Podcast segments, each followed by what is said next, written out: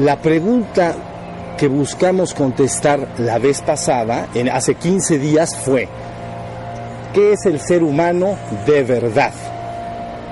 ¿Qué es el ser humano en verdad? O del latín de veritas. Veritas es una palabra que proviene del latín. Ustedes la pueden entender muy bien como veraz, la verdad. La gente entiende como a contraposición a la verdad, entiende, por ejemplo, mentira. Pero eso no es nada exacto. La mentira no es más que una ocultación de la verdad, pero no es, no es su polo opuesto, no es la oposición. ¿Ok? La oposición de verdad es ilusio, ilusión. ¿Entienden? Si está ese árbol ahí, y yo digo, ahí está ese árbol y voy y lo toco, es una verdad, lógicamente transitoria durante algunos años, pero es verdad. Es, ¿no? no es absoluta, como hemos dicho, es una verdad pasajera, transitoria, relativa le llamamos, pero ahí está. Pero imaginen que veo el árbol y voy a acercarme y lo toco, y no está. Entonces una ilusión es la opuesto. La mentira no es más que una ocultación de la verdad, no es su polo opuesto. ¿Sí se entendió? Entonces nosotros estamos ahorita buscando contestar, síganme, buscando contestar qué es el ser humano de veritas, en verdad. ¿Ok? Bueno, entonces para darnos, para darme a explicar la vez pasada, acuérdense que dije, bueno, vamos a utilizar una y única hoja de papel. Esta es nuestra metáfora, es lo que usamos la vez pasada como metáfora. Síganme bien porque esta plática crean que es importante. Y entonces hagan de cuenta que este papel, dijimos la vez pasada, lo vamos a convertir en una placa de acero. Eso fue lo que dijimos. Y entonces dijimos, miren, del lado derecho o de uno de los lados de esta hoja de papel, vamos a llamar lo no manifiesto o la trascendencia. Del otro lado del papel, entonces vamos a hablar de la existencia, de lo manifiesto. Ahí está todo. No manifiesto de este lado, manifiesto. Trascendencia, existencia. ¿Sí se entendió? De uno y otro lado. Entonces, en aquella oportunidad dijimos, ahora imaginen ustedes que lo que hay de este lado de la hoja, para aquellos que han entrado y tienen acceso a esta parte, y la gente les llama grandes avatares, ¿no? Entonces, porque provienen del reino divino. Entonces, ¿qué es lo que verdaderamente hay acá? Entonces, lo que hay acá se puede traducir con una sola palabra, conciencia pura. Es pura y absoluta conciencia de ser sin ningún límite, de ninguna forma y es inefable en sí mismo. Cuando se dice inefable no se puede describir en palabras, pero sí se puede decir es conciencia pura. Todas las palabras que han usado los hombres para referirse a la divinidad que está aquí en la trascendencia, todas las palabras como Krishna, Buda, Cristo, ¿no? Quetzalcoatl Cuculcán no es más que conciencia pura. Todas esas palabras para mí no significan más que conciencia pura. Las gentes pelean y discuten sobre estos nombres, pero para mí no significan más que lo mismo. ¿Ok?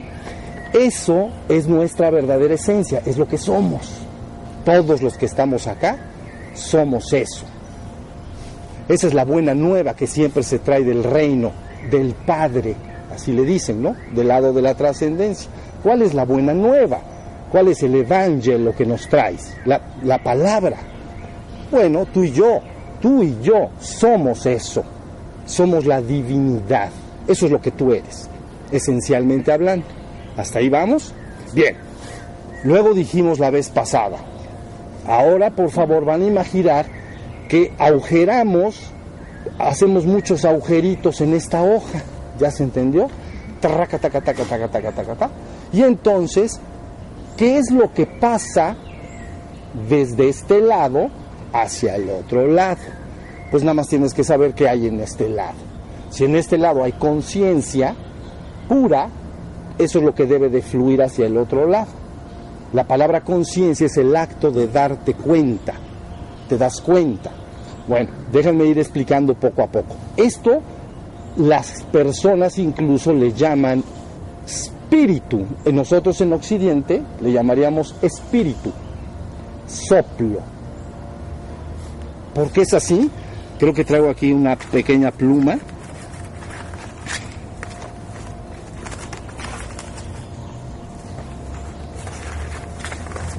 Sí la trae. ¿Se acuerdan que lo vamos a agujerar? Entonces vean bien, le hago un agujerito, ¿ven? Ahí está. Y entonces, ya podemos dejar la pluma. Y entonces, soplo. Llega el espíritu a la existencia. ¿Sí se entendió? Está muy fácil. No hay que hacerse bolas. Ahora bien, ¿qué es el ser humano? Bueno, el ser humano, tal y como ustedes lo conocen y entienden, no es más que un vehículo de esa conciencia. Quiere decir que cuando nace un niño en el mundo, ¿no? Viene al mundo, él es inmediatamente alimentado, desde antes también, pero ya me estoy refiriendo al niño nacido, ¿entienden? Todo está alimentado por esta conciencia, pero yo estoy hablando del hombre, ¿ok? Entonces nace el hombre en el hospital, todos vamos a celebrar, vamos a, besarlo, vamos a ver a la mamá, etc. Pero la característica de ese niño es que ha sido infusionado con esa conciencia. Y él es un vehículo de, de esa conciencia. El vehículo quiere decir que es como una herramienta que va a utilizar la conciencia. Entonces, el vehículo que ustedes conocen como ser humano tiene cinco sentidos. ¿Ya? Cinco sentidos que todos conocemos. Vista, oído, olfato, tacto y gusto. ¿No? Y entonces el espíritu, es decir, esta conciencia puede ser consciente por los, las sensaciones que llegan al vehículo. Entonces, de tal manera que si alguien habla y hay, hay sonido, ¿no?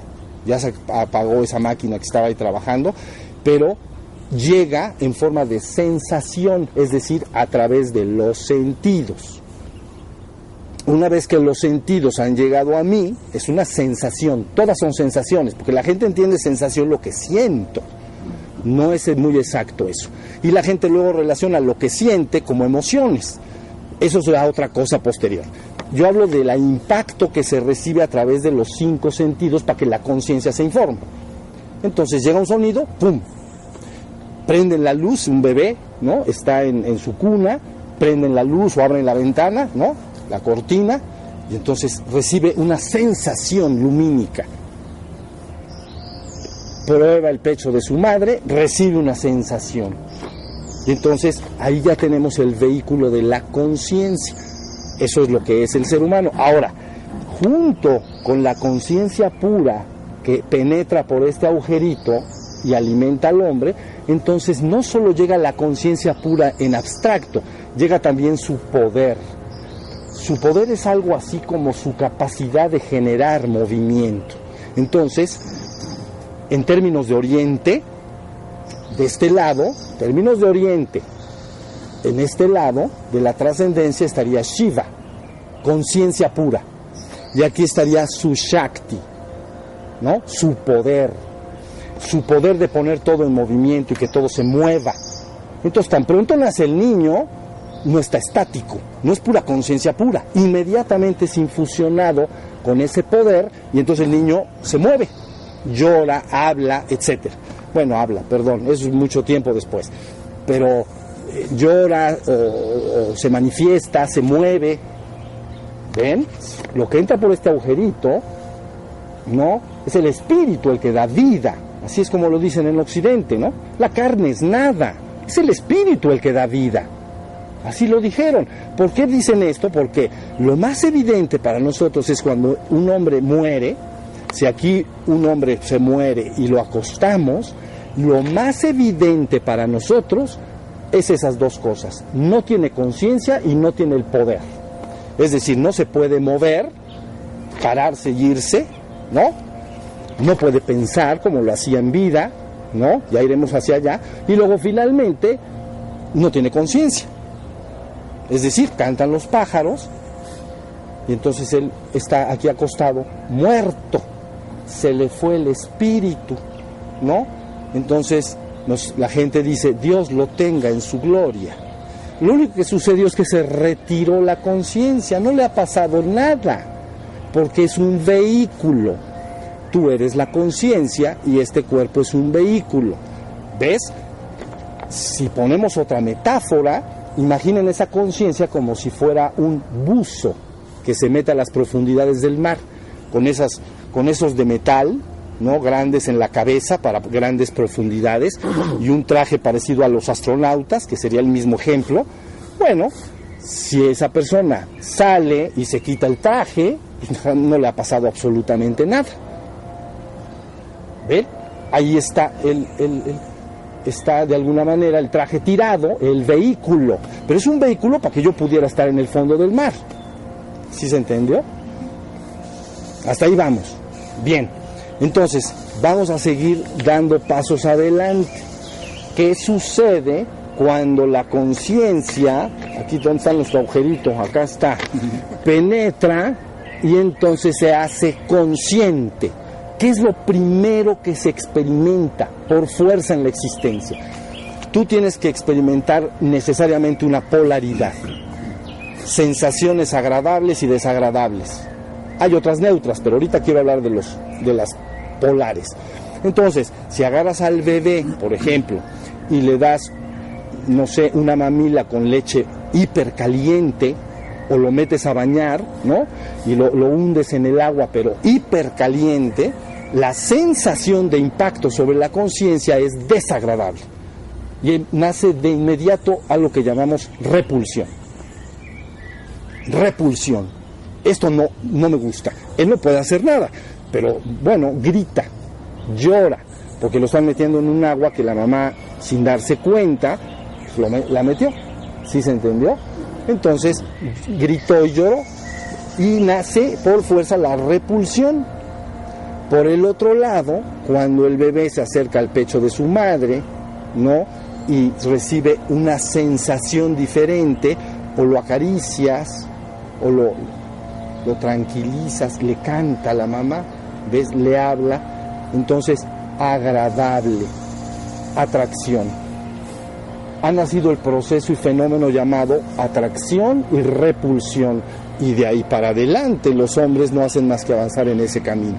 Entonces, conforme las sensaciones se identifican como agradables y desagradables, el hombre experimenta el deseo natural de acercarse a lo agradable y de alejarse de lo desagradable, a no ser que haya una distorsión en la mente, pero no estoy hablando de eso.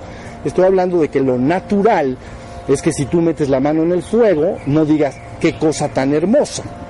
Digas, esto lastima espantoso, entonces lo tengo que quitar, ¿entienden?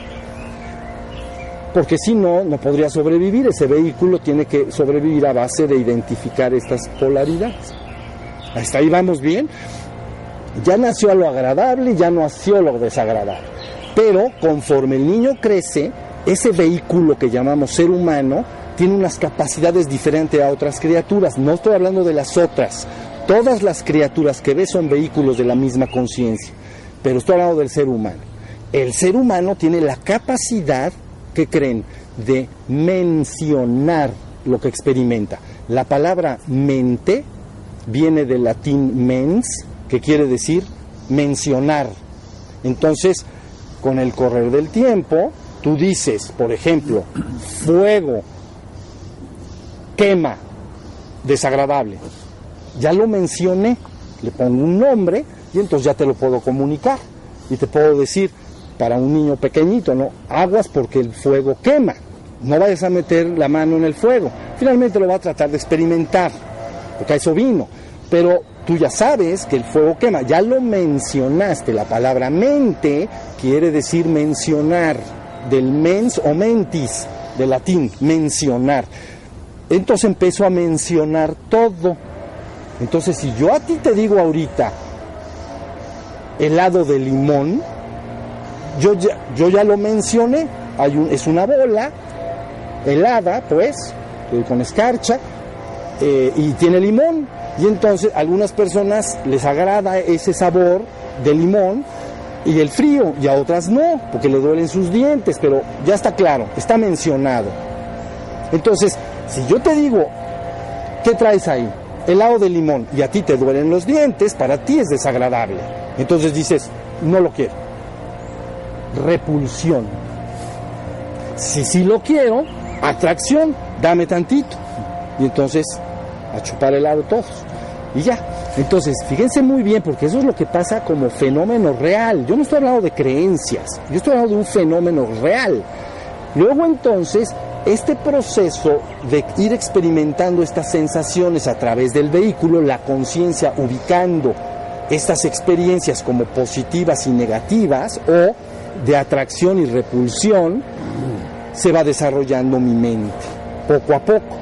Y entonces a un niño si le dices, por ejemplo, una palabra que no entiende, entonces le dices, oye, es que tal cosa es muy peligrosa, el veneno de, escorpión es peligroso, te puede matar. Pues a lo mejor ni sabe lo que es un escorpión, ni sabe, ¿ves? Pero le tienes que explicar y decir, mira, ven, esto es un escorpión.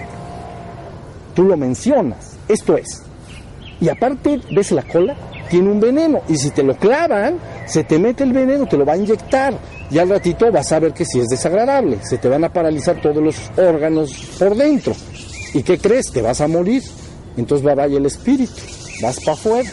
¿Ya se entendió? Entonces, ahí, hasta ahí vamos bien. Atracción, repulsión, posteriormente y gradualmente desarrollo de la mente. Pero conforme se ha ido desarrollando la mente más y más, entonces viene una ilusión, que quiere decir, me, me empiezo a identificar como ser humano con mi cuerpo y mi mente. Creo ser mi cuerpo y mi mente. Eso le llaman en Oriente Maya, la ilusión de los sentidos. Entonces, poco a poquito en la vida, yo sigo viendo que este cuerpo está acá, pero lo veo todos los días. Y si le duele algo a este cuerpo acá, no le duele a él, ni te duele a ti, le duele acá. Luego entonces lo nombro yo. Tú. ¿A quién le duele la muela? ¿A mí o a ti? ¿A ti? Ok, tú y yo. Yo estoy acá, tú estás ahí. ¿Ya se entendió? Entonces, poco a poco y gradualmente, la identificación con el cuerpo se va estabilizando, esa es bastante sencilla, pero luego se la mente que se ha desarrollado poco a poco se hace verdaderamente es muy compleja, la mente es muy, muy llena y basta de, de información. Llega el momento en que dice yo soy la mente y eso le llamamos ego, yo. La palabra yo proviene del latín y en latín se llama ego. ¿Verdad? Que todo el mundo dice es que este cuate tiene mucho ego. Bueno, pues eso. El ego, el yo. Pero, ¿cuál es el yo que tú eres? Soy la mente. Entonces, ahora sí ya estás en Maya, estás en la ilusión. En Oriente le llaman, eres un jiva.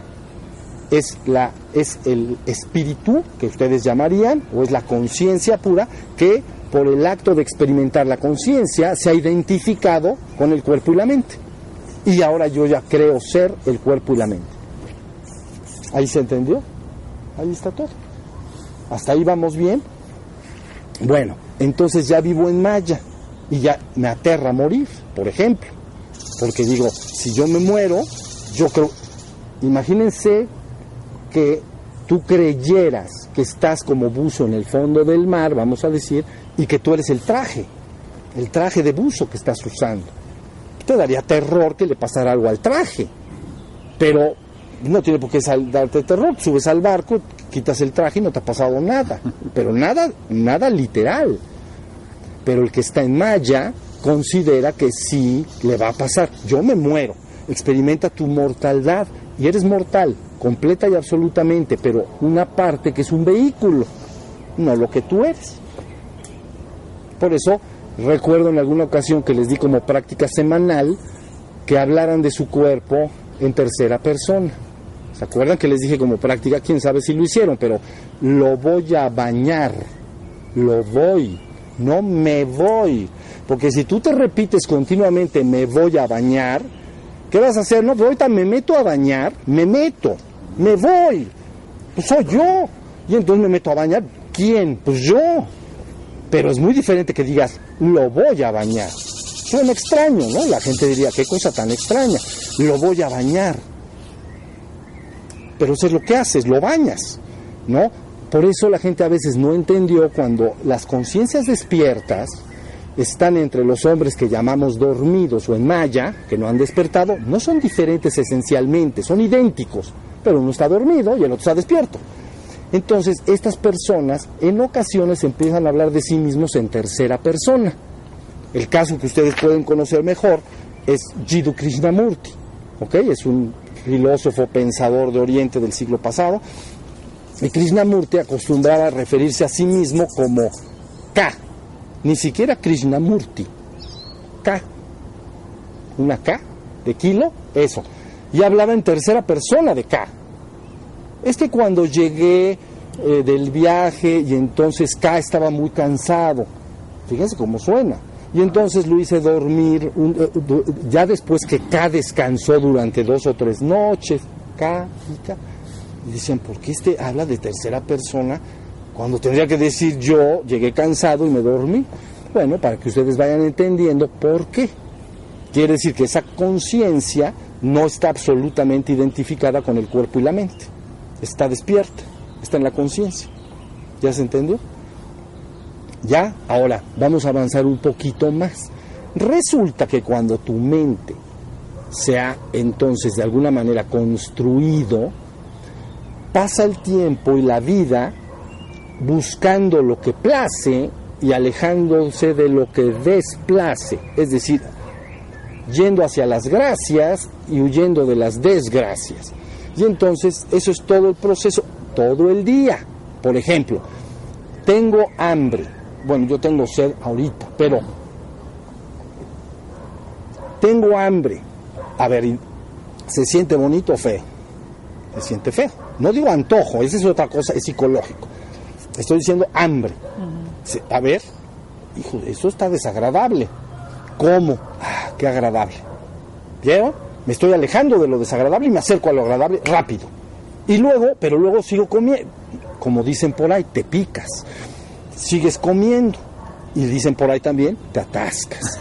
Y entonces, al rato, plétora. Se te inflama el estómago a tal nivel que duele, desagradable. Entonces, acto seguido, un antiácido o un digestivo. ¿No? No, pues pásame tal digestivo para que se me baje. Pero ¿qué es lo que quieres que se te baje? Lo desagradable. Te sientes pesado, te quedaste así, trabado. ¿Me entiendes? Entonces, ya te tomas, vamos a suponer, los que lo hagan así, algún antiácido, algún digestivo, algunos dicen mejor algo, se toman su copita de alcohol, ¿no? Y entonces se hace un poquito la digestión, ya no está desagradable. ¿Ya te fijaste? En lo más básico siempre te estás moviendo en ese parámetro de agradable y desagradable. Y luego lo pasas al nivel emocional y al nivel psicológico, mental, ya de la mente, y pasa lo mismo. ¿no? Los seres humanos somos gregarios y entonces eh, es muy difícil que un hombre pueda estar solo mucho tiempo, menos las mujeres, más, un poco más los hombres, pero de todas maneras somos gregarios, entonces encierras a un hombre y es el peor castigo. Se siente solo, está atrapado y entonces quiere convivir y quiere platicar y entonces eso es agradable o desagradable. Eso es desagradable, por eso una cárcel es eso, no es para que estés contento. Te encierran en un cuarto y dicen, por lo que hiciste. Entonces ahí te van a encerrar. ¿Sí se entendió? Entonces la persona siente algo desagradable, estoy solo. Y luego dice, y experimento aburrición, estoy aburrido. Entonces inmediatamente hay un gatilleo automático que dice, me le hablo a fulanita o a fulanito y, oye, pues ¿qué haces? Nada, pues yo tampoco, vamos al cine, vamos a echar un cafecito, ¿no? Órale, pasa por mí estás gatillando porque estabas aburrido y tú identificaste el aburrimiento como desagradable. ¿Ahora sí se entendió? Bien. Ahora bien, vamos a lo más profundo todavía. Resulta que cuando ya estás ahí, y tu mente ha estado, has identificado con tu mente, o que llamamos ego, yo soy mi cuerpo, yo soy mi mente, desde el punto de vista espiritual ya estás dormido, ¿no?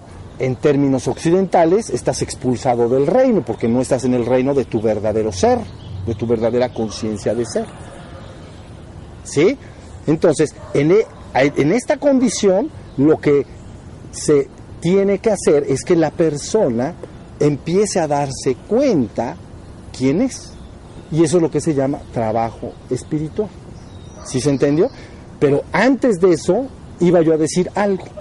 Ya que tú experimentas eso, todas tus acciones están propulsadas para evitar lo desagradable y ir hacia lo desagradable.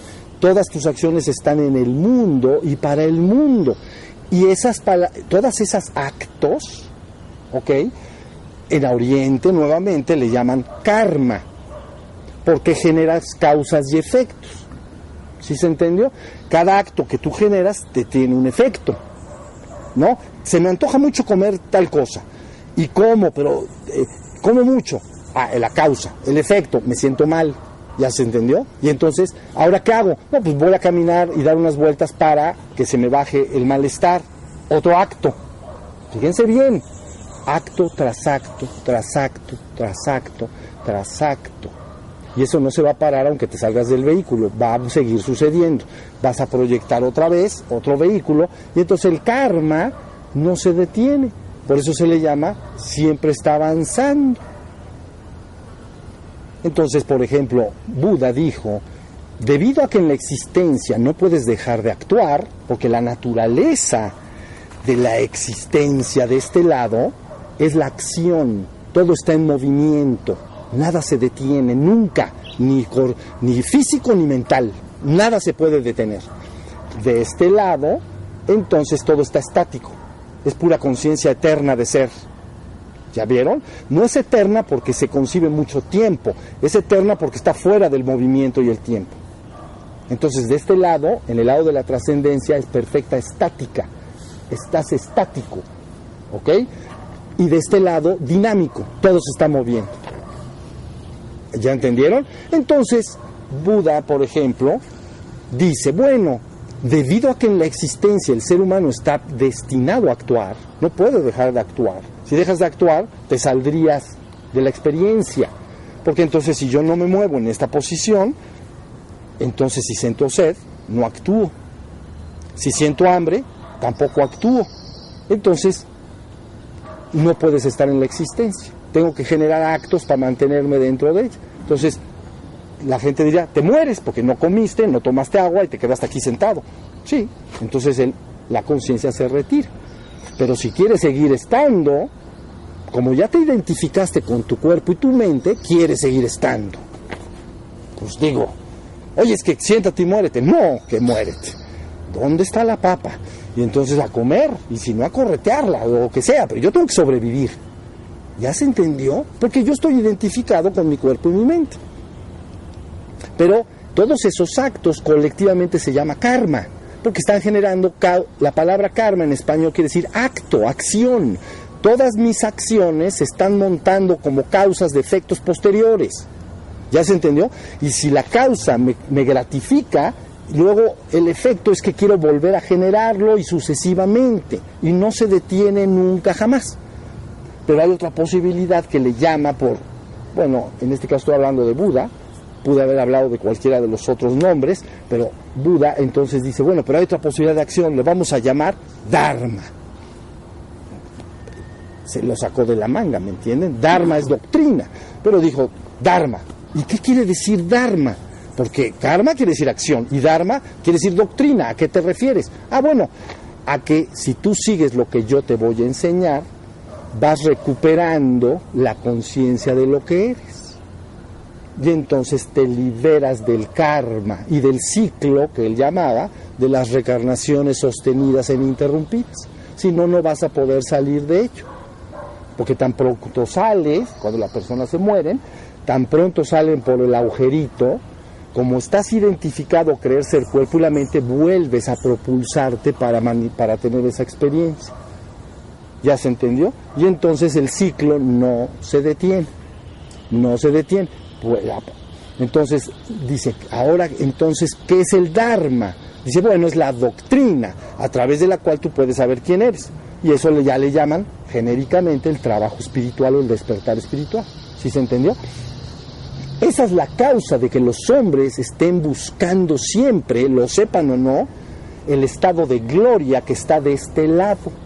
Como aquí nada permanece por siempre, por ejemplo, como y ya estoy feliz. Bueno, seis horas. A las seis horas, ay, pues no que muy feliz. No, pues es que ya me hizo la digestión. Bueno, pues a comer otra vez. Es cansado, ¿entiende? De este lado, siempre es un esfuerzo por mantener este equilibrio entre lo agradable y desagradable y siempre estoy luchando. Estoy aburrido, pues le hablo a alguien para ir al cine. Estoy ya hay mucha gente, ya me atontaron, me retiro al silencio. Ya estoy en el silencio, ya me aburrí, pues voy otra vez. ¿Ya se entendió? Todas mis acciones me tienen aquí y no puedo salir. Es una experiencia bien, bien interesante. ¿Sí se entendió? Entonces, ahí viene ya el secreto. Si entonces ustedes quieren recuperar cuál es tu divino origen, cuál es la gloria del ser que ya eres, tú ya lo eres. Eso nadie te lo puede dar. Tampoco te lo pueden quitar, pero podríamos decir que de momento, de momento, transitoriamente, se te olvidó, porque te identificaste con el cuerpo y la mente. Y es, es bastante fácil identificarse con el cuerpo y la mente, porque naces y, y te cae, un niño se cae y le duele, no dice, no, esta es la experiencia del traje. No, dice, esto duele y soy yo al que le duele. O le duele su muela, tiene hambre, chilla, y los adultos no son más que niños, pero ya es otra, ya cosas más elaboradas. ¿Ya se entendió? Pero es lo mismo. Ahí están en las acciones en este sentido. ¿No? ¿Me estoy explicando bien? Bien. Entonces, sí, no hay duda, ¿verdad? Bien. Entonces, ¿cuál va a ser la recuperación de nuestro divino origen? Pues está muy fácil ya. Si tú eres conciencia pura, quiere decir que aquí en la existencia, en vez de que nada más estés identificado con tu cuerpo y tu mente, lo cual le llaman jiva, ¿no? Tienes que despertar, porque se le pone un nombre para darnos a entender, estás dormido, en el sentido de que no sabes quién eres, no, no eres un hombre despierto. Buda utilizó ese término para llamarse a sí mismo. Entonces cuando le dijeron tú quién eres, no dijo Siddhartha Gautama, ese era su nombre de pila, ¿no? Hijo de un reyesuelo de la zona. No, él dijo, yo soy Buda, yo soy despierto. Entonces, inmediatamente el nombre, ¡pum!, atina la enseñanza. Porque le está diciendo, yo soy Buda, no soy Siddhartha Gautama. Y no, era, no se utilizan estos nombres como un nombre artístico, ¿me entienden? De una mujer que se llama Gloria Pérez y se dedica a ser cantante y se llama este, Diamante. Eso es el nombre artístico de un artista. Cuando en Oriente se ponen un nombre, ¿no? Se autonombran, es para identificar la conciencia que está hablando. Para que tú sepas desde el momento mismo que la persona está hablando, quién está hablando. ¿Sí se entendió? Y entonces, cuando a él le preguntaron, ¿tú quién eres? ¿No? Dijo, yo soy Buda, yo soy despierto. Entonces, por eso nace de facto y de inmediato la contraparte dormido. Y ya, despierto, dormido. Y entonces ya, ah, ok, tú eres despierto. ¿Nosotros qué somos? Los dormidos. Chin, y ahora cómo, a ver, explícame por qué estoy dormido, porque yo me veo bien despierto. ¿No? Tú le dices a un hombre que está allá afuera caminando ahorita y está trabajando y entrando al banco y haciendo asuntos familiares y trabajo y cuidando a sus hijos y educando, le dices, estás dormido, no tendría más que decirte, estás loco. ¿Cómo que estoy dormido? Pues sí, estás dormido desde el punto de vista espiritual, desde el punto de vista de tu conciencia. ¿Sí se entendió? Entonces, pero vives dormido en tu mente y en tu cuerpo y todos los días soñando cómo resolver tus problemas, cómo trabajar, cómo ayudar a tu familia o, a la sociedad en la cual vives, mejorar el mundo en el cual, eh, al cual perteneciste, lo que tú quieras. Pero estás soñando en tu mente todo el tiempo y en tu cuerpo haciendo acciones. Entonces ahora dices, ah, entonces esa palabra ya resulta ya más importante. Buda, despiértate. Y entonces, ¿qué debemos hacer para despertar? dado que estás en la existencia, lo primero es seguir un camino de Dharma, es decir, de doctrina, es decir, escucho a los despiertos, ¿no? que en otros términos se le llaman avatares, descensos. Bueno, porque entonces sería más o menos así. ¿Ya entendieron? Yo puse la hoja así, pero si la ponemos así, reino divino, la conciencia pura, arriba, ¿no? Siempre pues, el cielo y abajo el infierno y cosas por el estilo. Arriba. Entonces, desciende la conciencia pura. Entonces le dicen encarnación divina. Un avatar es una encarnación divina en el mundo. ¿Sí se entendió? Entró la conciencia aquí y salió por acá, pero la conciencia. Y, está bien despierta. Sabe lo que él es. Está conectado con esta parte. Entonces le llaman avatar. Hay muchos niveles de avatar, ya lo he platicado entre ustedes, ¿no? Pero finalmente es un descenso de la conciencia. Entonces, ¿qué se dice cuando se habla, sigue el camino del Dharma, sigue el camino de la doctrina? No, no es que te van a adoctrinar mentalmente, al contrario, el adoctrinamiento que ustedes conocen, político o social o de cualquier tipo, es una, un proceso de hipnosis en el cual están tratando de hipnotizar tu mente. Aquí, la doctrina de la que yo estoy hablando no es para adormecerte, al revés, es para que te despiertes a tu conciencia de ser por encima de tu cuerpo y de tu mente. ¿Ya se entendió?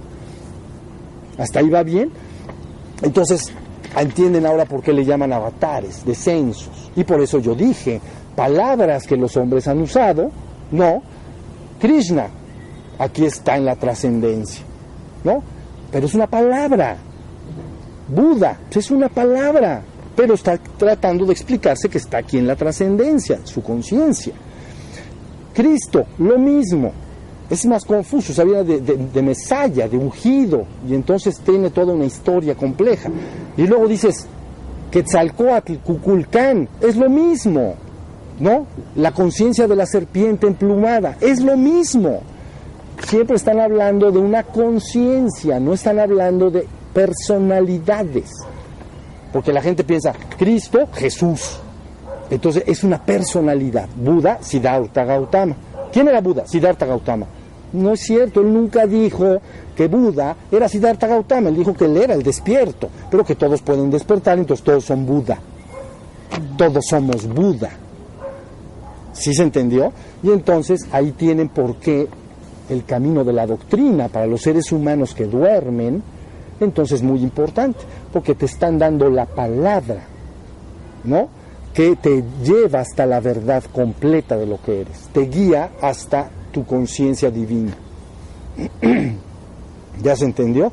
Entonces, yo, esta palabra, la palabra de verdad, esta palabra, esta, esto es importante, la palabra de verdad debe guiarte hasta la verdad completa, hasta la verdad absoluta, no a verdades relativas, que las verdades relativas son transitorias del lado de la existencia. Insisto que ese árbol es un árbol hoy, pero dentro de mil años no lo va a ser. ¿No? Tú eres una mujer hoy, pero hoy.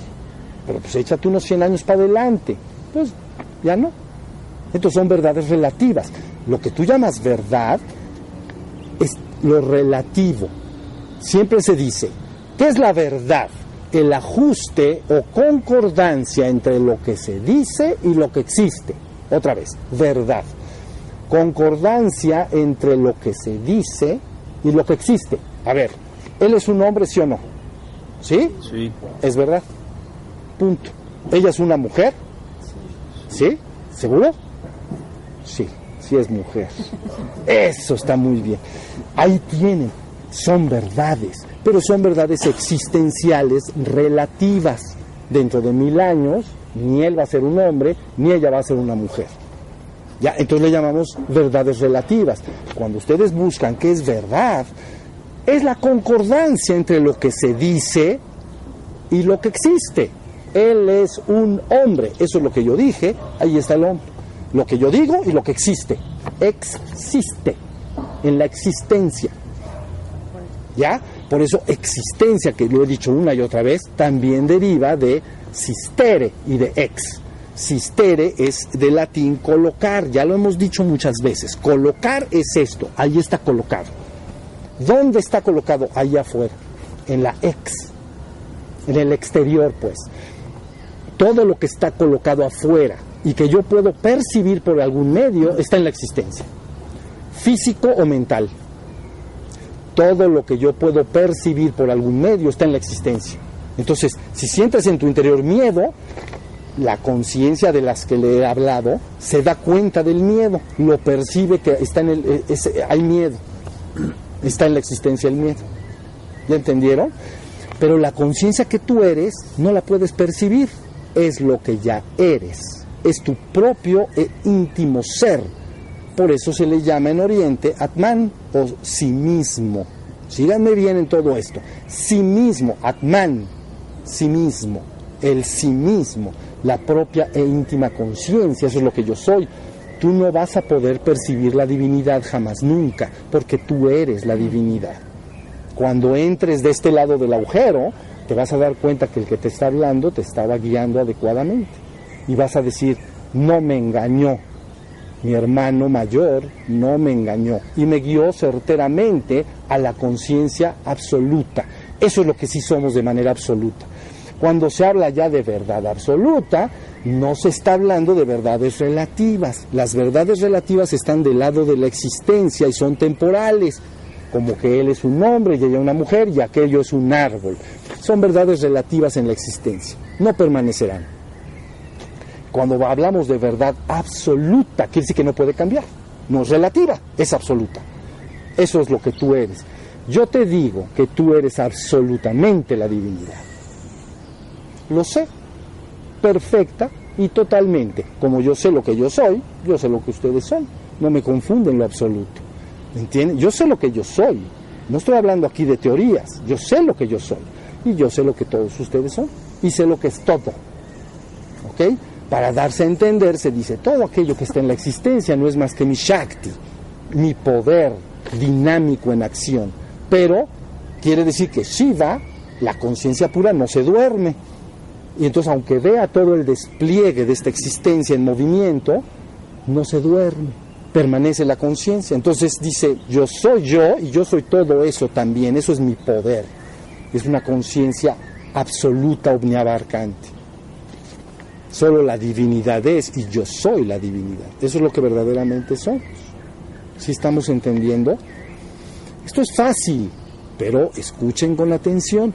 Y ahora entonces ya entienden por qué todos los grandes avatares empiezan a hacer el esfuerzo para que los hombres, para salir del sufrimiento y la ignorancia, entonces despierten la conciencia. Y luego entonces en la enseñanza de Buda se aclaró un poco más y dijo, lo que te gobierna y te mantiene en la existencia son tres poderosas cosas. Atracción, repulsión e ignorancia. Ok, otra vez atracción, repulsión e ignorancia. Ignoro quién soy, eso se llama ignorancia. Cuando se llama ignorancia, no es que tienes que saber todas las cosas, pero lo que sí ignoro es quién soy. Vivo en la ignorancia de lo que verdaderamente es mi esencia. Entonces, ignorancia. Y las otras dos fuerzas, atracción y repulsión, de las que ya platicamos. Entonces, atracción, repulsión e ignorancia mantienen al hombre actualmente dormido de este lado de la existencia. Pero para salir de la atracción, repulsión ignorancia, lo primero que se te está enseñando es, aquí en la existencia tienes que despertar la conciencia, es mi vida. Si no despiertas la conciencia, no te... Buda dijo otra vez, no sé por qué estoy hablando tanto de Buda hoy, pero bueno, dijo, una sola vida basta para alcanzar el nirvana, se está refiriendo a entrar a esta trascendencia. Pero si, si, se conoce el camino, si no se conoce ni diez mil vidas bastan. ¿Entiendes? Porque vas a estar dándole vueltas y vueltas y buscando y buscando. No vas a encontrar. Tiene que llegar un despierto, ¿entiendes? Un hombre despierto, que es idéntico a ti, pero está despierto. Esa es la diferencia. Y entrando por acá, se presenta y te dice, ven conmigo vengo por ti para que regreses al reino del Padre. Eso es hermoso, eso es hermoso. ¿Ya vieron? Entonces, mientras que aquí se concibe la existencia como sometido al sufrimiento y la ignorancia, sufrimiento, usted dice, es que también hay cosas bonitas en el mundo, ya lo sé, pero hay todos los días oportunidades de sufrir. Y si no lo quieres creer, hoy deja de tomar agua y nos vemos en una semana. Y vas a ver que rapidito vas a decir, no, pues la verdad no me están engañando. Es verdad, las oportunidades de sufrir son muchas, ¿no? En una sociedad como la nuestra, pues es muy fácil conseguir un botellín de agua por ahí o tomar agua. Pero en el tiempo remoto, una tribu que le agarra una de esas sequías de, ¿no? Pues ¿qué hacen los pobrecitos? Inventan dioses, ¿no? Con su intelecto y luego les rezan. Pues tienes que inventar un dios, porque dices, esto ya me llevó el tren, y le pones un nombre, ¿ves? Dios no sé qué, por favor échanos el agua, porque si no, estás inventando dioses cuando esencialmente tú eres la divinidad. Entonces inventa a su Dios y le pasan rezando y le hacen saumerios, ¿no? prenden, echan fuego, digo, humo y hacen cosas. Y tú dices, oye, estos cuates que, sí, bueno, porque tú tienes tu llave y estás muy cómodo, ¿verdad? O tienes tu garrafón de agua. Pero vete ahí, a ese desierto, y que te agarren cuatro meses de secas. Entonces vas, vas a ver de, de lo que estamos hablando. ¿Sí se entendió? Estamos ahorita muy mal, ya la verdad, estamos muy mal acostumbrados. Tienes frío, tienes tu chamarra. ¿O quién, quién dice hoy en la mañana, hace frío y, y pues ya ni modo? Pues bueno, por lo menos una chamarrita estoy seguro que te podemos tener, ¿no? Está áspero el piso, pues unos guaraches, pues, o unos zapatos, ¿no? usan tenis, Estamos mal acostumbrados, tendrías que exponerte verdaderamente a lo que te estoy diciendo para decir, ay, cuando dicen que hay sufrimiento, no era de broma, ¿no? Y eso estoy hablando de lo inmediato, la inmediatez del sufrimiento. O sea, lo que vas a vivir descalzo y que te lastimen los pies, o que hace frío, que hace calor, o que tienes hambre y que no hay comida. Y luego viene todo lo demás, que ya se me murió mi papá o mi hijo, mi hermano, y ahí empieza la, ahí empieza la historia. Entonces, por eso se valora tanto a los despiertos que han venido al mundo y que están en el mundo para liberarte de la ignorancia y el sufrimiento. Ignoras quién eres, crees que eres tu cuerpo y tu mente, por lo tanto insistes en quedarte aquí. Pero mi reino no es de este mundo. Y tú insistes que sí.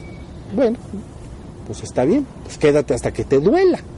Ya se y pero yo te digo que hay un reino en que vivirás en la perfecta y eterna gloria del ser que eres. Y entonces empiezas a seguir esas enseñanzas o esas doctrinas y la verdad es que esencialmente no tienen nada de creencia. Las creencias las hicieron los hombres cuando dicen es que Krishna es un dios o cosas por el estilo. No es más que esa conciencia hablando y diciendo despiértate, ponte atento. ¿Por qué? Porque si aquí en la trascendencia hay conciencia, lo primero que tengo que hacer es que aquí, en vez de nada más estar informado por mi cuerpo y mi mente e identificado por mi cuerpo y mi mente, me tengo que despertar la conciencia, como un foco. Y ahí las prácticas que hacemos y que hemos enseñado y enseñado, estar atento y que camina atento y que eh, mantente consciente, para que poco a poco te despiertes en la existencia. Y si te vas despertando la existencia, cambia el polo ¿Entienden? Mientras que el polo ahorita está, estoy, soy el cuerpo y la mente, resulta que al despertar y darme cuenta de que soy, yo soy, me doy cuenta de que soy, porque la conciencia está alumbrando al ser que soy. Es la propia conciencia que se da cuenta de que él es. Entonces, ahora ya no me identifico con el cuerpo y la mente, me identifico más con el ser que soy. ¿Ya vieron?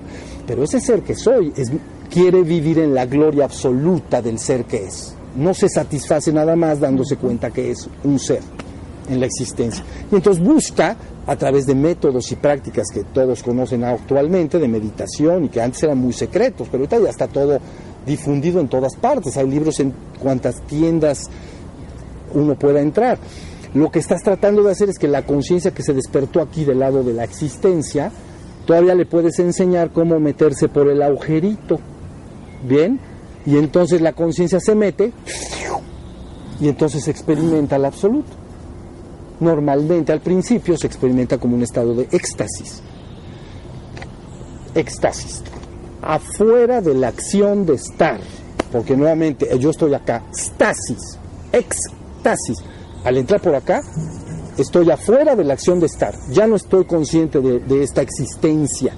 No estoy consciente del cuerpo, no estoy consciente de la mente ni del mundo, sino que ustedes lo podrían entender como en meditación así, la conciencia ¡fum! se metió a la trascendencia, en un estado de éxtasis místico, porque entonces viene la palabra misticismo, que viene de misterus, misterio, revelar el misterio de lo que somos. El camino del misticismo, ¿no? Es el camino de revelar el, el misterus, el misterio de lo que yo soy. Y no es más que te enseñaron cómo meterte para acá, por este agujerito. Pero número uno, te despertaron acá en la existencia. Ya eres uno de los despiertos. Pero yo al despertar acá le llamé iluminación menor. O me equivoco, siempre lo estuve diciendo. Si tú te despiertas acá perfectamente ya en el mundo, has logrado la iluminación menor. No eres un Buda consumado, eres un arhat, o sea, un, despierto. Pero ahora si se te enseña cómo entrar por este agujerito y pasarte de este lado, ahora sí eres un Buda perfecto consumado. Entonces, ahora sé cuál es la conciencia de lo que somos en el sentido más absoluto y total. ¿Sí se entendió? Todavía pasará tiempo en que a la hora de salir del estado de éxtasis, como que se vuelve a cerrar la pantalla de esa vivencia total. ¿Entienden?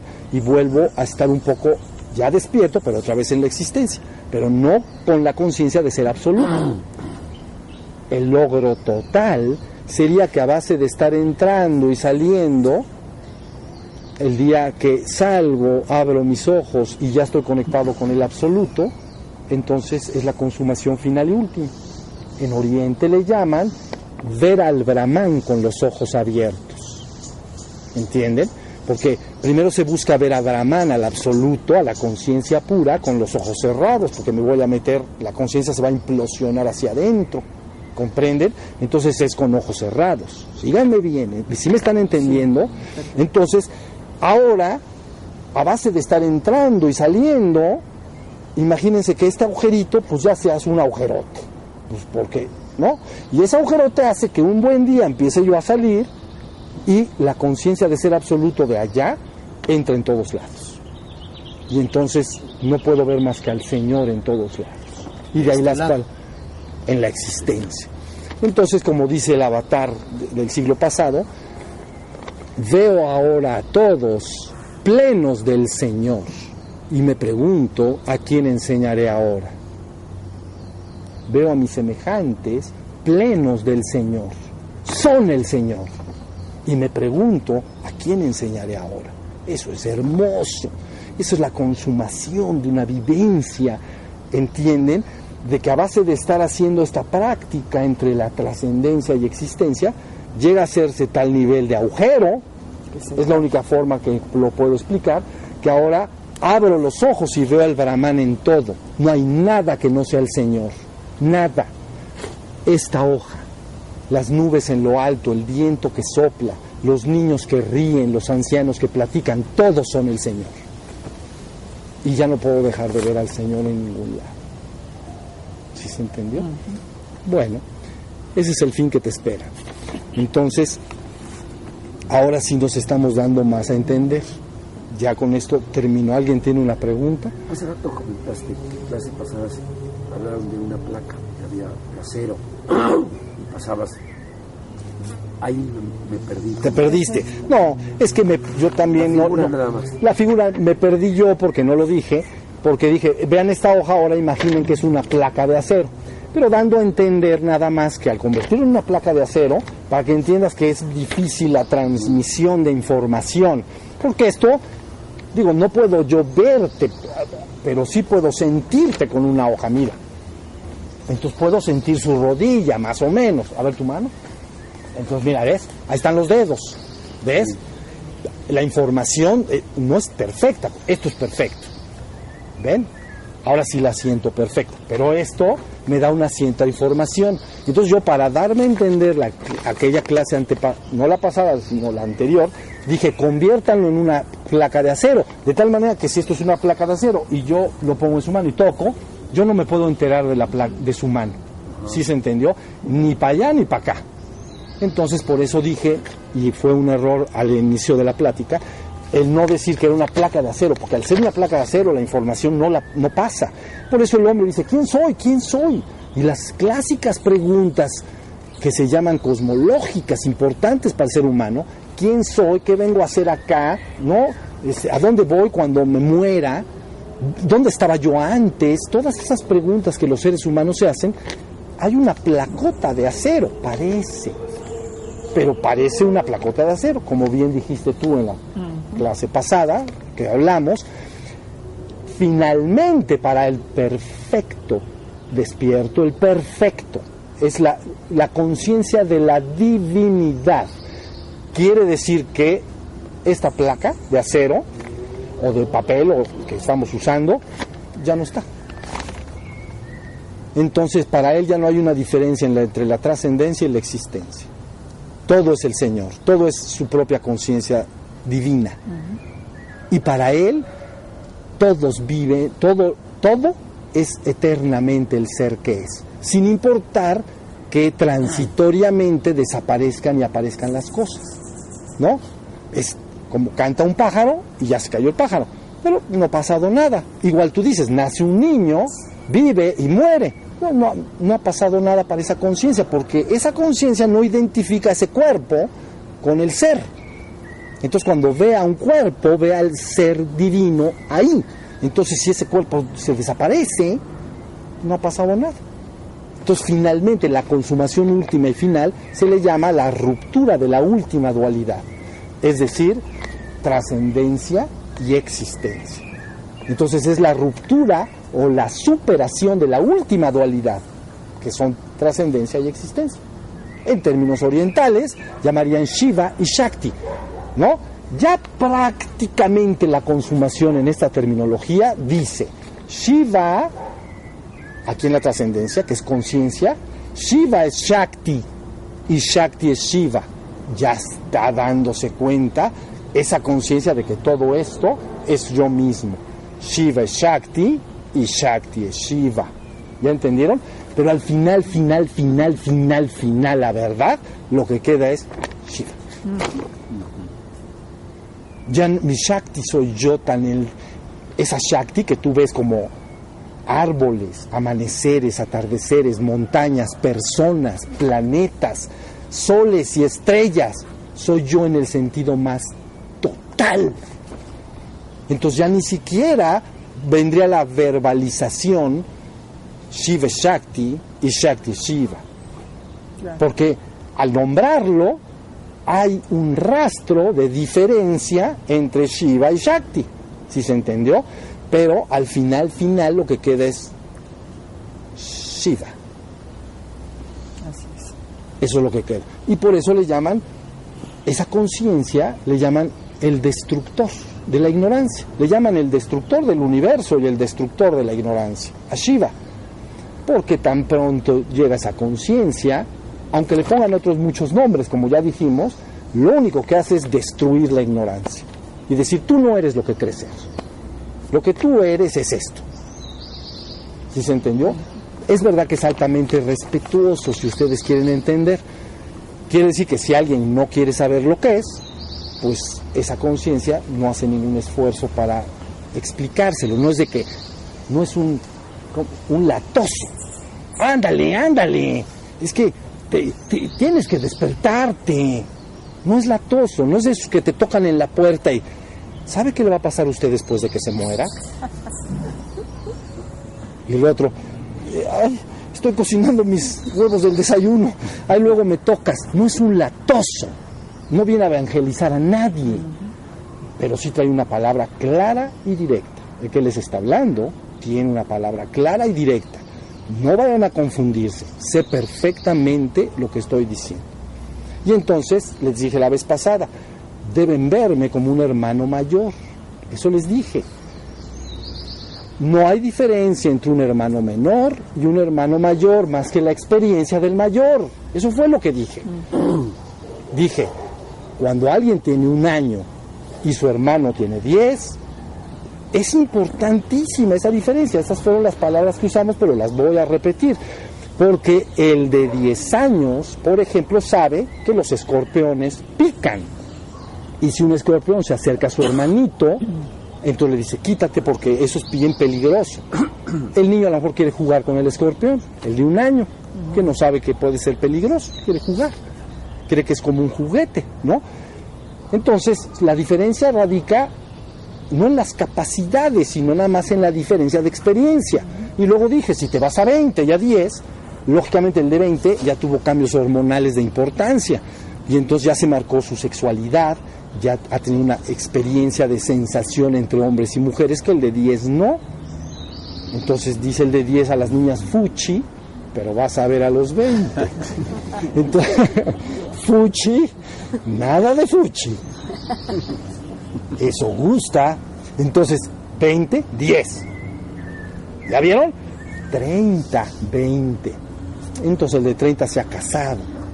¿No? Ya no nomás experimenta la tensión de la sexualidad, entre otras muchas cosas, ¿no? Hormonal, la atracción, y me sudan las manos y le digo, no le digo. Ya eso ya, ya le pasó ya agarró a una por decir y dice yo con esta ya me voy a agarrar y que se nos casa y al rato empiezan los hijitos ya vieron puros trajecitos de esos vehículos de conciencia pero que dan gusto cómo los producen 30 contra 20 fíjense bien entonces lógico el de 30 le va a decir al de 20 bueno sabes que ser responsable ponte a trabajar porque al rato vas a querer a ves estas vas a querer a una y entonces te lo digo de una vez, no, a mí me vale, yo la lana me la gasto. Bueno, trata de poner tu negocito porque, para el futuro. Porque 30 y 20. Pero finalmente, si seguimos con el ejemplo, 50 y 60, pues ya están igual. Ya no hay ninguna diferencia. ¿Sí se entendió? Ya se llevan como verdaderos hermanos a un nivel exactamente igual. ¿No? Entonces yo les dije, yo me he mostrado con ustedes como un hermano. Pero sí deben de entender que soy para ustedes actualmente un hermano mayor. Sí lo soy, ¿entienden? Deben de entender y saber que lo que yo digo es claro y preciso. Sé perfectamente lo que quiero para ustedes si ustedes lo quieren. Si no lo quieren, pues yo me quedo aquí sentadito, ¿entienden? Con mi falda y, y tan tranquilo. Cada quien que como quiera. ¿Sí se entendió? Entonces, bueno, todo lo que dijimos después del acero que pudo haber terminado muy rápido, pero lo comento porque es así. ¿Sí se entendió? Con lo que yo acabo de decir, y ya podemos meditar un ratito, pueden entender todas las doctrinas o todas las enseñanzas serias para regresar al divino origen. Hay enseñanzas no serias, bueno, incompletas, esfuerzos un tanto fallidos, pero para que una enseñanza esté claramente dirigida a lo divino, lo tiene que dar esa misma conciencia. Y esa misma conciencia entonces se le llama el avatar. ¿Entienden? Y entonces, porque él se, le, se dice, él ha traído la palabra, la palabra de verdad.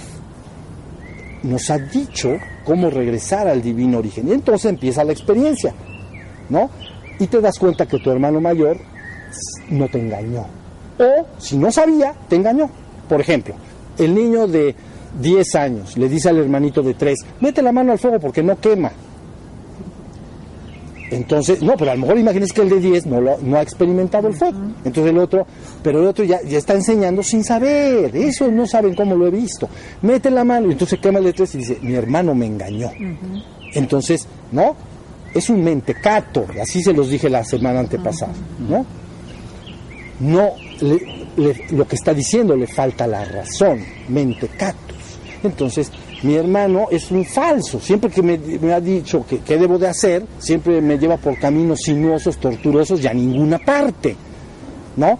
Pero hay algunos hermanos mayores que eso sí te guían. ¿Sí se entendió? Entonces lo que hicimos acá. ¿no? Dentro de los trabajos que se hicieron fue recopilar todas las enseñanzas importantes y serias y les dejé dicho, miren, en esta enseñanza, eh, por ejemplo, Buda, así es como explicó las cosas, aquí está lo que dijo y aquí están sus prácticas para llegar al Maha para Nirvana, ¿entienden? El Nirvana se puede experimentar en la existencia, pero el Maha para Nirvana en la trascendencia. Maha más allá. No, maja gran, maja es gran. Para es más allá, nirvana. El gran estado más allá del nirvana. Porque tú puedes es- es- experimentar nirvana en vida. Nirvana viene de nir, extinción. Me despierto, estoy en la conciencia y se ha extinguido los pensamientos de mi mente. Entonces ya estoy despierto sin mente, se ha silenciado la mente. Pero experimento esa conciencia o iluminación menor en la existencia. Pero si paso por el agujerito del que les he hablado, entonces experimento un maha para nirvana, un gran estado más allá del nirvana, la trascendencia total. Si más o menos está. Ahora si no hay dudas, alguien tiene una duda de lo que he dicho porque hoy ha quedado más claro que lo claro. Yo no creo que se los vayan a decir más clarito. Claro, nada de lo que yo he dicho hoy contiene un miligramo, miligramo, así como los medicamentos, miligramo de creencia. Nada de lo que les he dicho está basado en una creencia, ni lo he dicho porque lo he leído en terceros. Yo sé lo que les estoy diciendo. Lo tengo perfectamente vivido. Entonces nada más traigo la palabra para que tú, si lo deseas, la tomes. ¿Ok? Muy bien, pues ahora sí vamos a meditar. Yo tengo una pregunta. Ah, Este, hablaste de atracción y repulsión sí. y dijiste hay una tercera fuerza que es neutra. ¿Qué, qué es y cómo opera? Bueno. A ver, nomás que acaban de platicar. ¿Ya? A ver, la pregunta para que escuchen Sí, ellos. la pregunta es, eh, cuando hablaste de atracción y repulsión, mencionaste que hay una tercera fuerza que es neutra. La pregunta es, ¿qué es y cómo opera? Bueno, imagina que toda la, todas las sensaciones en la existencia, si se polarizan, contra más se polarizan, más te informan. Y lo voy a pasar a la forma más elemental que todos vamos a entender. Es esto, mira. Si tú te metes en una tina de agua helada, entonces se polariza hacia un lado. ¿Ya viste? Y entonces puede ser desagradable. Si te vas entonces a una, te calientan el agua, ¿no? Entonces, calientita es agradable. Hasta ahí vamos. Fría y caliente. Pero si tú te metes a la tina, fíjense bien, te metes a la tina calientita y dices, esta es una sensación agradable. Y entonces dejas de moverte. Entonces el agua se empieza a enfriar. Y llega un momento en que deja de informarte. ¿Ya viste? Ya para, o sea, ya no se- sientes nada. Se llaman sensaciones neutras, porque están en medio de la gran polaridad, entre una polaridad y otra. ¿Ok? ¿Sí se entendió? Entonces, cuando se dice neutro, no quiere decir que es más que el paso de un lado hacia lo otro. ¿No? Y entonces, pero no son de gran interés. Las personas no buscan normalmente experimentar sensaciones neutras más que para los hombres despiertos. Los hombres despiertos prefieren las, estar más neutralizados, vamos a decir, ¿no? Pero bueno, es una sensación en medio de dos polaridades. ¿Sí? Eso es todo. Y en- pero es no- nada más tránsito. ¿Ya viste? Luego viene, fíjate, calientito, agradable, hipercaliente, Desagradable. otra vez desagradable. ¿Ya viste? Y para acá también. Neutro quiere decir que no lo puedo sentir, no siento el agua en la tina, sino yo no me muevo, no la siento. Solo la siento ofreciendo presión, es decir, moviendo mi mano. Entonces sí siento el agua que me ofrece resistencia. Pero si me dejo de mover, no estoy sintiendo nada. ¿Ya viste? Me la empiezan a enfriar. Ah, ah, y puedo decir, ah, qué agradable, está fresca el agua. Pero te la enfrían más. Desagradable. ¿Sí entendiste? Sí. Como- ¿Quieres, ¿Quieres le... Mira al baño, Ve, por favor. perdón. Oye, Toño, aprovechando ahorita. A la hora que hablaste de pasar a través del hoyito y volverte esencia, alguna vez nos dijiste que cuando estás en la total arrobamiento de que por instantes te fugas, y es lo que es cuando estás en ese estado de ahí no tienes hambre, no tienes frío, calor, nada. ¿Qué pasa cuando estás en ese es total que no necesita nada? ¿Qué sigue? Después ya nada, el, el- el vacío. Sí, la- se le llama vacío, se le llama silencio, se le llama nada, pero, pero te voy a decir por qué, porque es absoluta abstracción. Vamos otra vez a nuestro ejemplo. Del lado de la existencia, todo es concreto. Ese árbol lo tocas y es concreto. ¿Ya viste? Una emoción como miedo es una emoción concreta, contra alegría, tristeza, celos. Pero la conciencia pura en sí misma es abstracta, o sea que es un camino desde lo concreto de la existencia hacia lo abstracto de la trascendencia. Entonces, contra más la conciencia, por ejemplo, tú dices en meditación, se va metiendo, se va hundiendo cada vez más en ese estado de abstracción, se hace abstracto, no concreto, es decir, ya ni siquiera tengo emociones de esto o lo otro, se empieza a hacer como nada. Por eso en el misticismo y los místicos llaman, te vas hundiendo en la nada, en el silencio o en el vacío, porque esas tres palabras definen el camino de la abstracción. ¿Se entendió? Porque si dices, estoy aquí hay sonidos y silencio siempre está por debajo, pero aquí el silencio es eterno, igual que acá, en la trascendencia, pero irrumpen sonidos. ¿Entiendes? Si, si todo se calla, ese silencio está. Si hay ruido o sonidos, el silencio está abajo. Y el sonido es lo que perturbó. Pero hay sonidos, ¿ya viste? Entonces por eso se utiliza la metáfora silencio. O en los pensamientos, hay en, mis en mi mente muchas emociones y pensamientos concretas, pensamientos concretos pienso que debo hacer tal o cual cosa, se me olvidó algo pendiente, siento emociones diversas en relación a mis seres queridos, cosas que tienes acá concretas. Cuando te metes en meditación y se silencia la mente, entonces entro en una especie de vacío de pensamientos. ¿Ya viste? Voy en el camino de la abstracción. Entonces se llama el camino que va al silencio. Eso le llaman muni, en la India le llaman muni, silencio. En el budismo le llaman sunyata, que es vacío, pero vacío de pensamientos, vacío. Me meto y me voy yendo hacia allá. Y la mística, por ejemplo, cristiana le llama nada, ¿no?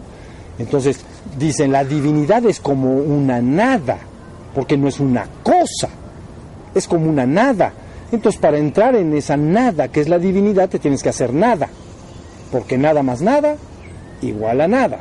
Entonces, cuando las personas meditan, que es lo que tú parece que me estás describiendo, te vas hundiendo en eso, ¿no? Te vas metiendo, metiendo, y lo que experimentas es una especie de nada, una especie de vacío, de silencio, en todos los niveles. Ya no estás muy pendiente del sonido exterior, ¿no? Porque cerraste tus, en la meditación cierras tus párpados, estás recogido, digamos, en tus emociones y pensamientos se empiezan a silenciar y a callar poquito porque ya no les prestas atención, te empiezas a hundir en ese silencio vacío o nada. Y tú dices, ¿qué sigue? Ah, sí sigue, porque has entrado a un nirv. Ya entraste a un estado de nirvana en que ahí si lo detectas en sí mismo no hay sufrimiento. ¿Te das cuenta? Hay, hay sufrimiento si yo siento una emoción, por ejemplo, es que me preocupa mucho mi hijo porque va por mal camino, no quiere estudiar y ¿no? Esos pensamientos y emociones me hacen sufrir. Bueno, me preocupan, ¿no? Es una preocupación legítima, me preocupa mi hijo porque no está estudiando, etcétera. Pero cuando me hundo en meditación, esos pensamientos que me preocupan se silencian de momento, de momento y entro en un reposo de pensamientos, se quitan de momento, que es un ejercicio que estoy haciendo.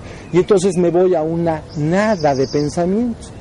Inmediatamente lo identifico como esto no me preocupa, aquí no hay preocupación, aquí no hay angustia, aquí no hay miedo, es un estado de paz y de calma. ¿Sí se entendió? Entonces, en meditación estoy empezando a conocer a la conciencia en el estado de reposo.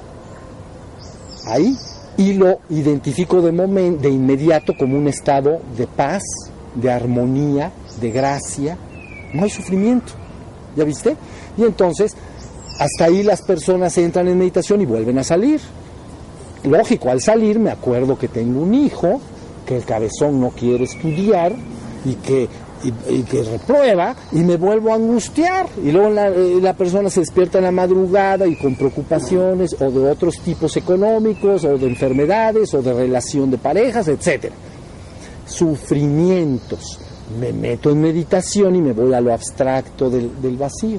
¿Ya vieron? Me, me estoy tratando de pasar de la existencia hacia la trascendencia.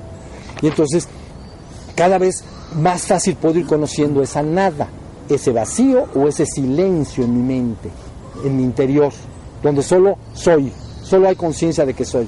Bien profundo, muy abstracto, pero ahí soy. ¿Sí se entendió? Pero un buen día llegas ahí y entonces puede hacer que te den una chupada, pero de las buenas, y entonces te me pasas por el agujerito. ¿Ya vieron? Estás ahí y dices, qué bonito, qué bonito, y de repente entonces el sol de tu ser, que vive en paz, en armonía, en, gracia, se hunde en la gloria de la divinidad. ¿Ya viste? Santa Teresa entonces dice, la verdad es que tú te tienes que poner hasta ahí, en la cuarta morada. Lo que tú estás diciendo es la cuarta morada. Es un estado interior de perfecto reposo de pensamientos y emociones, en que solo hay calma interior, una calma y una, una paz y una armonía y un silencio, pero no estoy dormido, me doy cuenta de ello. Eso Santa Teresa, lo estoy usando para que ustedes lo entiendan, lo refiere como una cuarta morada. Y entonces dice, pero para entrar en la quinta, ella dice, es Dios quien te toma y te lleva con él. Es decir, tú no puedes hacer, sí puedes, pero ella está explicando, no puedes hacer nada más que llegar hasta ese estado y ponerte todos los días. Pero ¿qué dicen del cántaro? Que tanto va el cántaro. Tantas, no, tanto, va el cántaro al agua o al pozo que se rompe. Entonces le andas buscando, le andas buscando. Entonces te metes ahí y ahí estás divino. Te metes en tu meditación, es hermoso. No es hermoso, es hermoso. Te metes, y vuelves a salir y luego pues otra vez las preocupaciones del mundo, ¿no? Oye, pues luego, luego te pasan las cuentas por pagar, ¿me entiendes? Es que la luz ya no la van a cortar. No, espérate, dile que, que venga mañana. ¿Qué cosas? mañana, por favor. El predial. El predial. Bueno, ya conoces toda esa historia terrorífica. Bueno, cuando sales de tu meditación, ¿ya vieron? Salgo a la existencia. Y ahí empieza toda el karma que formado, ¿no? Querías tu casa, pues ahora paga la luz y el teléfono también. Entonces, hay que pagar acá, aquí, aquí sentadazo. Y entonces dices, no, no, no, ¿cómo me escapo? No puedo escapar más que hacia adentro de mí mismo. Pues por más que corras, te vuelven a mandar el, la nota para pagar. O sea, ¿qué quieres? Que porque des vueltas a la manzana ya no te van a cobrar. Te van a cobrar igualito. Pero por el cántaro. Entonces el cántaro va al pozo. Es decir, como yo quiero salir un poco de esa situación estresante, ¿entienden?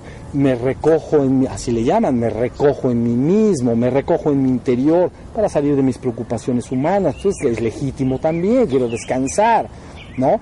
Algunos optan por la botella de alcohol, yo creo que debe de ser la meditación. Y entonces me meto hacia allá y entonces empiezo a degustar lo que es mi ser al margen de las preocupaciones del mundo. Por eso se dice mi reino no es de este mundo. ¿Entiende? Entonces voy, pero el cántaro sí puede romperse. Si la persona madura su trabajo y lo madura y lo madura, cada vez que entra en meditación se mete en un estado de gran estado de vacío interior. Pero es verdad que en la mayoría de los casos, como en la mística cristiana, normalmente ese se concibe como un tope, ¿comprendes? Ya no puedes pasar más allá. Y entonces Santa Teresa dice, lo más que puedes anhelar es llegar a la cuarta morada, ¿no? Donde ya las culebras sabandijas y cosas emponzoñosas ya no hacen daño. Dice, ya casi no aparecen. Esas culebras sabandijas son los pensamientos y las preocupaciones, esas que tengo que pagar la cuenta de no sé qué, esas son. Entonces me recojo ahí y ya esas, no, y si aparecen, como estoy tan metido ahí, ya nomás es como un pensamientillo, no me hace daño. Cuarta morada. Y pero ella dice, pero para pasar a la quinta, sexta y séptima, ¿no? Entonces es Dios quien te toma y te lleva con él. ¿Ya entendiste?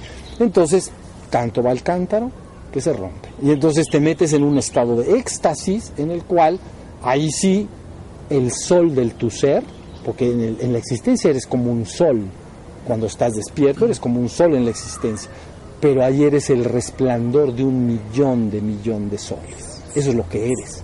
Y al meterte ahí, entonces dices, no, no dices ya nada.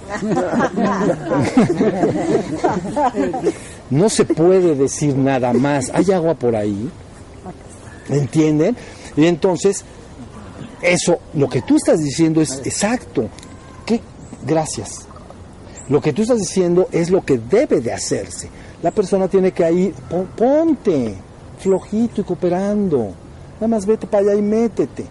En la, termino, la parte oculta de la enseñanza es que para si alguien quiere rasgar el velo y pasar, ya con la conciencia, con la conciencia no puede. Normalmente se utilizan prácticas de fuego. Para rasgar el velo y pasar, tienes que usar prácticas de fuego. Por eso les dije, sí hay más. Pero Santa Teresa dice, ya no hay más. Ella parece ser que no usaba prácticas de fuego, técnicas de fuego, tantra pues, técnicas de fuego. Lo que ella hacía era con la conciencia llegar hasta ahí y de- su deseo era pasar a la divinidad, ¿no? Pero eh, encuentra una especie de tope, ¿entienden? Hasta que de repente algún día, según deja relatado, ¿no? Es Dios quien te toma y te lleva con él. Y entonces y luego te saca. Y entonces ahí y entonces tú te saca y dices, "Yo me quiero regresar ahí." Entonces viene la frase, "Muero porque no muero." Me muero de ganas de morirme para irme allá. Eso es lo que quiere decir muero porque no muero. ¿Entienden? No es un recha- ahí ya no es un rechazo al mundo. Esa frase no proviene de la depresión. Porque hay gente que dice, ya el mundo ya lo tengo hasta ya saben dónde. Entonces, yo ya me quiero largar de acá. O como dice Mafalda, paren el mundo, me quiero bajar. Eso es lo que dice.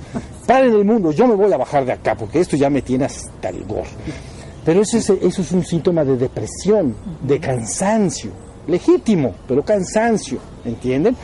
No, el que ha entrado ahí, entonces muere porque no muere de ganas de estar ahí. Ya no es un rechazo al mundo, que me quiero salir como sea y de la manera que sea.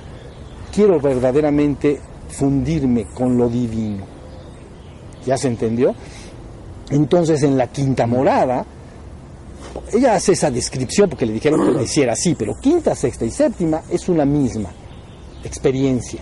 Es la experiencia de fundirse con lo divino, literalmente pasarse por el agujerito de este lado. Pero ya para darse a entender la parte en tres. Quinta, sexta y séptima morada. Entonces dice, quinta morada, unión, ya te está diciendo que es unión con la divinidad. Pero pasa el estado de éxtasis y vas para adentro. Vas, abres tus ojitos, pues, y ya estás en el mundo otra vez. Y entonces quieres otra vez ir a para allá. Y ahí te pones, Señor, Señor, llévame contigo. Y, entonces, y haces tus meditaciones y todo lo que acostumbres. Pero contra más entras, de ella dice, para darse a entender, entras a la sexta morada. Esposorio espiritual. ¿Saben qué quiere decir? Promesa de matrimonio que Dios hace al alma. Le dice, mira, amada mía, si tú te sigues metiendo para acá, te voy a agarrar y no te voy a dejar salir después. Entonces, escógele. Esposorio espiritual. Pero es bien literal. Entonces, el alma, pero también, mire, como que le saca. Quiere entrar, pero no quiere dejar de ser alma. O sea, entiende, porque ahí, bye bye.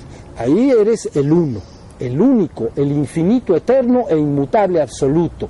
O sea que todo lo que tú puedas concebir como separado de eso es una ilusión. Pero como mantienes rasgos de ilusión, entonces viene el esposorio. Te prometo, amada mía, que si sigues entra y entra, porque ya agarraste el caminito, alguien te lo enseñó, entonces te estás mete y mete, ¿verdad? Te vamos a agarrar. Y entonces, pero ni modo, ¿ya vieron? Como la paloma delante de la llama, prefiere morir. ¿Entienden? La paloma ama la llama, o los focos, pues, ¿no? Porque- pero va a morir, va a morir. Entonces se acerca a la llama hasta que literalmente se achichina y se muere. A la existencia. Sí, pero me refiero a la, la, la- la- la- la mariposilla que vuelan de- alrededor de las llamas de fuego, de las bombillas, de los focos. Y entonces, pero finalmente ella consuma el proceso, ¿no? Y dice, séptima morada, matrimonio espiritual. Se acabó. Es decir, ahora sí tú y yo no los vamos a separar. Matrimonio, de ahí la palabra esposa, esposada. Ese es el único y verdadero matrimonio. Todos los demás son una estupenda y gran ilusión. Entonces, la idea es que el hombre busca los seres humanos legítimamente. Fíjense, el vehículo de conciencia es suficiente para darnos cuenta de esta existencia, pero para darnos cuenta que no estamos en el reino, que sufrimos, que estamos cansados, que buscamos, que buscamos el amor, buscamos la armonía, buscamos la, la gracia, la gloria. ¿Ven? Un animal no. Es decir, una manada de leones, por ejemplo, si no hay ganado que puedan sacrificar, matar, pues, para comer, no dicen, me quiero salir de la existencia. ¿Entienden? No dice eso. Entonces, lo que... Pero el vehículo humano, fíjense bien, sí es suficiente para que te des cuenta que quieres regresar a, a lo divino. En cambio, el reino animal no puede, pero padece lo mismo que tú. Le da sed, le da hambre, ¿no? Eh, en fin, eh, cuando matan a, un- una hembra que lleva a su cría y llegan los lobos y se comen al... siente feo. Lo único que no tienes, ahora sí como dicen por ahí, buena memoria. O sea, se le olvida rápido, al hombre no. El hombre sí recuerda que tuvo un hijo hace 10 años. Ese anima, el animal, porque el vehículo no lo permite, le duele en ese momento. Pero a lo mejor dos días, un día no sé cuánto, un día después, pues la supervivencia urge más que el recuerdo de, eso, ¿no? Entonces a comer y a batallar con la manada y punto. ¿Sí se entendió? Pero bueno, vean la oportunidad que tienen y por qué, otra vez Buda, por qué dijo Buda, entonces en su momento, la mayor oportunidad que tiene la criatura es nacer como ser humano, porque desde ser humano puedes buscar tu liberación, si no, no. Esa planta es vehículo de conciencia. Ella sabe ahorita dónde, que el sol está allá arriba. Y si se mete y sale la luna, también lo sabe. ¿No acaso cuando sale el sol se abren las flores? ¿Y no acaso siguen al... Ven, están enamoradas del sol. Entonces las flores van siguiendo al sol. Y luego como ya se fue el amado sol, se cierra. Y dicen, pero volverá mañana casi seguro. Y entonces viene otra vez. Y entonces vuelven a voltear. Ya se da vehículo de conciencia. Tienen conciencia, no la que tú consideras. Tú tienes un vehículo diferente, pero esa flor tiene conciencia. Bueno, pero está dicho, solo la criatura humana es la que puede buscar su liberación espiritual y recordar quién es. Todas las otras criaturas, no. Y les voy a decir algo, bueno, eso en esta realidad, pero si hubiera una realidad que ustedes llamarían invisible, hay realidades invisibles demasiado placenteras, entonces tampoco buscas la liberación. Entonces la experiencia humana es muy buena porque sí puedes experimentar el sufrimiento, el dolor y te da la suficiente enjundia y deseo de liberarte. La polaridad. Pero si todo estuviera bien, ¿entiendes lo que digo? Si tú fueras un hombre en este mundo y no necesitaras comer, ni tuvieras hambre, ni estuvieras cansado, ni te doliera nada, ni perdieras a tus seres queridos, no darías un paso a favor de la liberación. Pues yo estoy aquí, estoy bien, pues este es mi reino, no me duele, no sufro, estoy, convivimos, bailamos, danzamos, nadie se muere, bueno, es una idea hipotética, no, no puede ser. Pero en el momento en que sufres, entonces dices, necesito esto, necesito liberarme. Y por eso la búsqueda del ser humano, buscando su liberación. Si estamos, muy bien, pues ahora sí debemos poner fin a la plática porque si no, quién sabe a qué hora salemos de aquí. Vamos a poner un poquito de música y, ya terminamos, ¿sí? palabra es la que genera el- la, la existencia, ¿no? Entonces se habla del sonido, ¿ya? Y entonces dice, La Shakti es el sonido de Shiva que pone todo en vibración inicial y entonces entonces, entonces hay todo una ciencia del sonido, porque el sonido y la vibración que genera el movimiento, entonces genera la existencia. De ahí todo el trabajo de mantras. O sea, el mantra no nomás para entretener, tiene una función, digamos, científico-espiritual para crear cierta vibración. Entonces es diferente escuchar mantras de este tipo, que están calculados para crear cierto efecto energético que oír cualquier música, vamos a decir, ¿no? No- y no, bueno, sí tienen un contenido devocional algunos, de aspiración devocional, sobre todo los de, los de Krishna más bien, pero la música occidental tiene eh, muchísimo nivel de, de informa muchísimos tipos de emociones las que se manejan, ¿no? Pues entonces muchas gracias. Ahí estaremos en contacto más adelante. Gracias. Quedó todo muy claro. Bueno, siempre queda claro.